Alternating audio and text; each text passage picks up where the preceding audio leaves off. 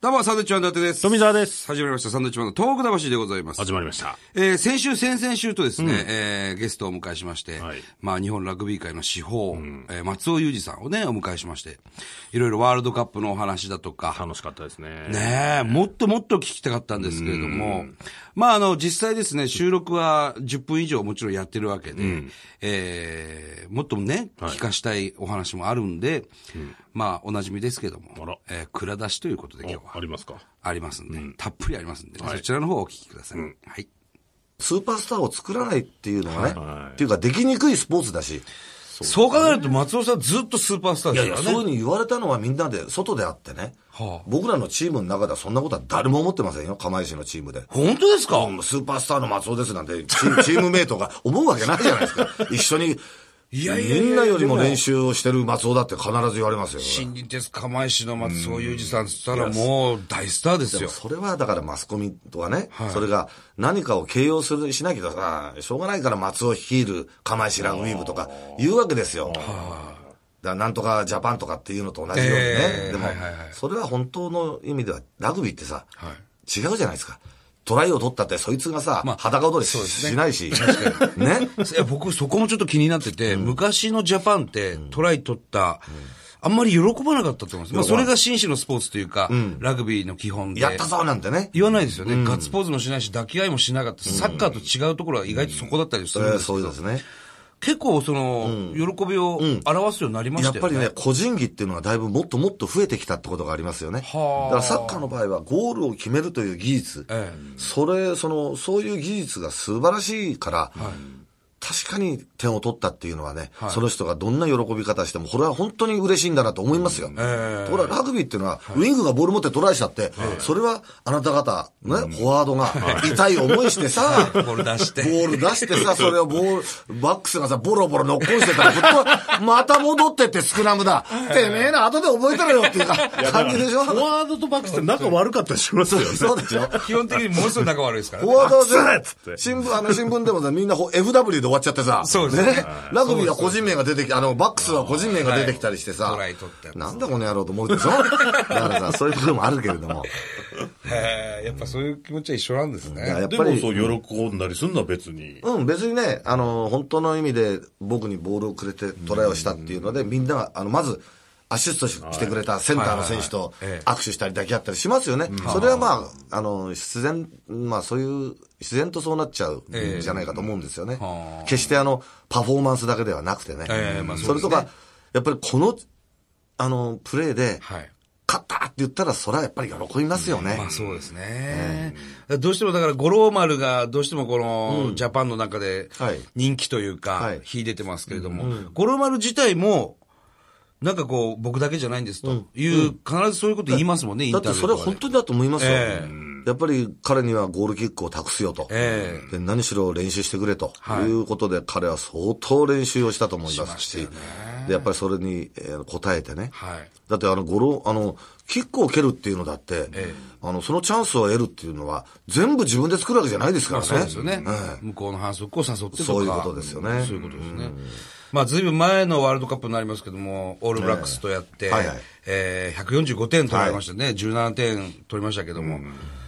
僕、今のジャパンだったら、結構いい試合するんじゃないかなと思って。いやー、それはもうね、オールブラッまあ、クスはっきり言うと50点ぐらいのあ範囲の中で試合が、を止まったらですね、はいすごいことですよ。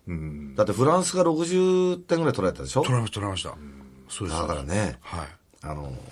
んまあ、日本は本当に強くなったっていうことですね。本当ですよね。まあ、とんでもない練習をずっとしてきたという話ですもんね。だから今ね、ジャージに GPS 入ってるんですよ。えここあに。、そうそうそう。ここジャージの裏のあの、こういう、あの、はい。はい肩パッド入ってるやつあるじゃないですはいか。あの、ね、アンダーウェアに、はいあの GPS が入っ埋めて込んて。であって、要するに、この選手はどれだけ動いてるそうどれだけ動か、いたか。ああ、なるほど。はいデータとしてデ出ーてタでくるんですすね出てくるんです。疲労度とかも出てくる。パソコンにこう出てきてる。はい。すごいよ な。すごいね。そんなの。だ からそれが今、あの、まあ、これをね、本当に言っちゃいい、いい言っていいとか悪いとかっていう話は今、電波法の問題でいろいろ言って言われてますよ。あの、各国でね。はいあの、いろんなところで電波を飛ばすとね、あれ衛星から撮るじゃないですか。いはいはいだから、それが良くないとかね、そういうことを言われてることがあるんですよ。だけどね、あの、決して、その悪いことじゃないんだけど、日本の場合はね、もっと細かく言うとね、はいあの、選手がどれだけ動いたかとか、はいどういうことが、後になってしか分かんないんですよ。全部終わった後に、パソコンにデータが出てくるんですよ。なるほど。ところがか、あるチームは、やってる最中にもうね、こいつが何回走ったかとか、だから、メンバーチェンジはもう、こいつはメンバーチェンジした方がいいとか、そういうのが出てくるって言うんですよね。リアルタイムでリアルタイムで。それは出てくるチームがあるっていうことしか聞いてないですけどね。いや、それはすごいそれやろうと思えばできるはずなんですよね。お金をかければ。そうすると、だから、ちょっと走る力が落ちてるなとか、タックルいっていけてないなとか。そうそう、いけてないなとデータとしかて出、る全力疾走は何回したとか、もうこれ以上は全力疾走、普段の練習も取ってますからね。ええそれはもうできないなとか。ちょっとピーク過ぎたな、じゃあ変えようかとか。それは割と強豪チームなんですかでだと思うんですよ。もちろん。でしょうね。そういうことを。しかもラグビーに相当力を入れてる国ですよね。だから、僕もさ、トラックに乗って、あの、バイトしたけどさ、トラックにタコグラフって乗ってんだよ、あありますついてねねあれ全部分かっちゃうんだよね、休んで るのに休憩してるとバレるんですよ ね。お前がいつも休憩してん だって。なんで分かってんのかなと思って、俺、最初全然分かんなくて、この人、どっかで俺の車後つけてんじゃないかと思ってさ、そしたらさ、このグラフでこういうの丸い円盤みたいなのがさ、紙があってさ、そのビュービュービューって出るんだよね、タコグラフって。嫌なもんですね。やだねと思ってね。こんな関係ないところで2時間止まってるからこれなんだ、なパチンコやってる、パチンコやってたからバレちゃった。いやいやいや、まあ、急にね、ラグビー関係ない話になりましたね、ええすいませんえちょっとね、やっぱワールドカップの話もまあたワールドカップ、先週もしましたけど、いやね、一番僕はね、も、最後に感動したのはやっぱりアメリカ戦なんですよ。あやっぱり決勝トーナメントに行けないって聞いた時のね。決まってましたもんね、うん試合前に。その選手たちが、はいやっぱラグビーってだけじゃなくていろんなスポーツでも、もう勝てないと思った時にね、あの、最後まで一生懸命やる気持ちを、があんだけどっから出たのかなっていうね。僕はそれスポーツ選手として一番大切なことだと思うんですよ。もう金メダルだと思われた人が、金メダル取れなかったらもういいやと思っちゃって、敗者復活戦もボロ負けとかね。えそういうのになっちゃうじゃないですか、大体人。士気が下がりますよね人普通は人っていうのはね。ええでもそうじゃなくてね、やっぱり金メダル、1位がダメなら2位、2位がダメなら3位、3位がダメなら4位って、そういうふうにね、一つでも上をね、目指していくっていうさ、そういうことが僕、すごい大事なことだと思うんですよ、スポーツやってる以上。確かに。そこにおいて、あの、アメリカ戦の最後に、全員で必死になって戦ったっていうね、それが僕はものすごく嬉しくて、日本のラグビーっていうのは、これ、こんなにも変わったし、やってる選手たちは、本当にその、なんていうのは、素晴らしいスポーツマンシップ思ったね、もうスポーツマンだなということですよね。うんなんかラグビーのその精神みたいなものってすごく日本人に合ってるような気はするんですけどね。うん正々堂々だし。そうえああそ自己犠牲だったりう。ね。そうえ。ーラグビーってねはいは。いだってラグビーってさ、一人じゃ何もできないってことをまず一番初めに教わるわけじゃ間違いなないく。そうですからね。一人じゃボール磨くぐらいだよ、本当に。本当にそうでスパイク磨いて、ボール磨いて。取った後何にもできないんだもん、あの変な形。何もできないか壁にぶつけたって帰ってこないですから。で、フォワードなんかどうせ持たねえんだからいいよ、な んて言われてお前らなんかボール持ってるんじゃねえなんてね。そうですスクラム姿勢なんつってさ、ずーっと姿勢取らされてさ。そうですそうでしょそうです。ずーっとね、何のたためにこんなことやってんだろうと思うじゃないです思いかま。した、当時は。だからそのラグビーの、この社会、あの、社会の縮図なんですよね。社会生活、本当に、僕はこれしかできないけど、あと頼むよって。ええで俺もこれしかできないけど、あと頼むよっていうさ、そういうものの集まりですよ、ラグビーって。だから、社会ってみんなそうじゃないですか。はい。いねろん。な人がいるわけですいもんね。ろんな人がいて。体格も違うわ、体重も違う人がいっぱいいますからね。あの、外国人枠っていうのはどうなんですかあのね、これはね、皆さんちょっと誤解してるのは、はいえっ、と、例えばウエスタン、あ、じゃあ、サモアね。はいサモアのチームは15人ぐらいいるんですよ。海外からの、はいはいか帰国選手が。はええだから、それだけ、もっとヨーロッパの方はヨーロッパなりに、いっぱいいるんですよ。いるんだけど、顔形が似てるから分かんないじゃないですか。みんなわかんないですねええところが日本は、やっぱりほら、ちょっと顔形が違うし、えね。あの、どっちかっていうと、ほら、外交、なんか潰れた顔と、この外国人の顔誰が潰れたかいやいや誰が潰れてるんですかそういうね、感じでさ、目立っちゃうんですよね。目立っちゃうんですよ。日本人だからなんだ日本ってね、外国人選手ばっかりじゃないかって言うけど、あれはちゃんと3つのルールがあって、日本で生まれたか、ええ日本のね、さ3年以上日本できちっとプレーをしたか、はいあの両親と祖父母が日本で生まれたか、そういうことがクリアしてるから、世界でもそうなんですよ、全世ルー界ルは。共通のルールですもんルールね。ただこれは、今回を見て、あのー変わっていくかもしれませんね。あのー祖父母は、あのーうん除外するとか、はいえー国籍を取ったものとか、あと、例えば5年以上プレーしたものとか、そういうふうになる可能性はありますよね。なるほど。えーなるほどうんもうちょっとその、ナショナリティっていうのなんなんていうか、そういうものをね、あの、高めていこうっていうことはあるかもしれないですね。やっぱりでも、その体格差だけ、体格差で言ったら、日本人だけではやっぱり厳しいですか。ちょっと厳しいですね、まだね。体格差だけじゃなくて、やっぱりプレーそのものもね。ああ、そええだけど、その日本のでやってるわけだから、ずっと彼らもね。えだから相当近くはなってきてますよね。えはあ。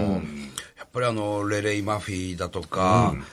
まあ、松島はそっか、日本人になるのかな、おおおとどっちかがジンバブエの方なんですよね、確か松島幸太郎。そうです、そうです。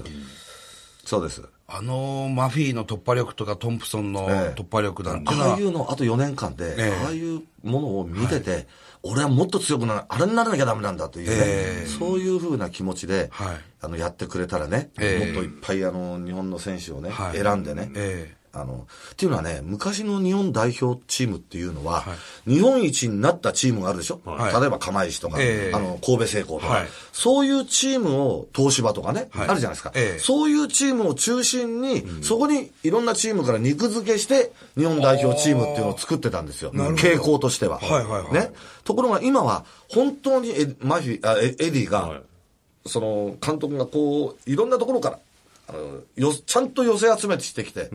あの、ええ日本の代表の選手をあの作ったわけですよね。だから一時、あれがなんだっけな、えーサントリーが強い時は、ええサントリーチームがすごく多かったとか。確かに確かにえーでもね、そうじゃないように、ちゃんと、